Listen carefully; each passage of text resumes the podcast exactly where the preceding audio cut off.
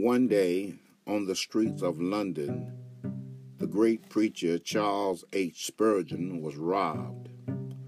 When he arrived home and told his tale, he said, "Well, I thank the Lord anyway." His wife countered, "Thank the Lord that somebody stole your money?" was her reply. Spurgeon said, "No, my dear." Then he began to enumerate some reason why he was thankful. "First, I am thankful the robber just took my money and not my life.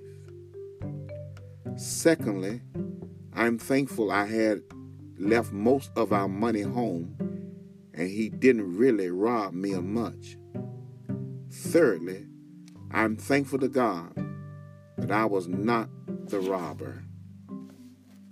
You know, when you think about your life and think about your blessings, you can find so many things to count your blessings for. Count your blessings instead of your crosses.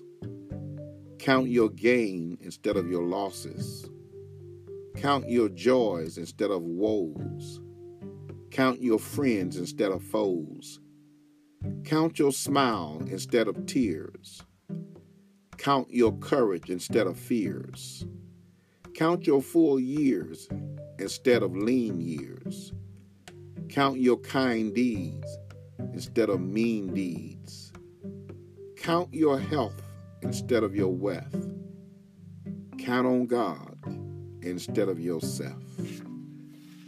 Well, in this season of Thanksgiving, I pray that you will reflectively and introspectively be thankful for those things in your life, not just for what you possess, not just for what you see, but be thankful to God for those unseen blessings and unseen mercies and unseen graces that God has surrounded you and I with.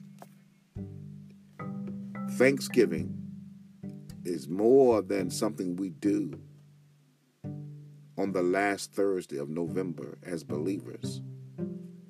Thanksgiving is what we ought to do every day of our lives.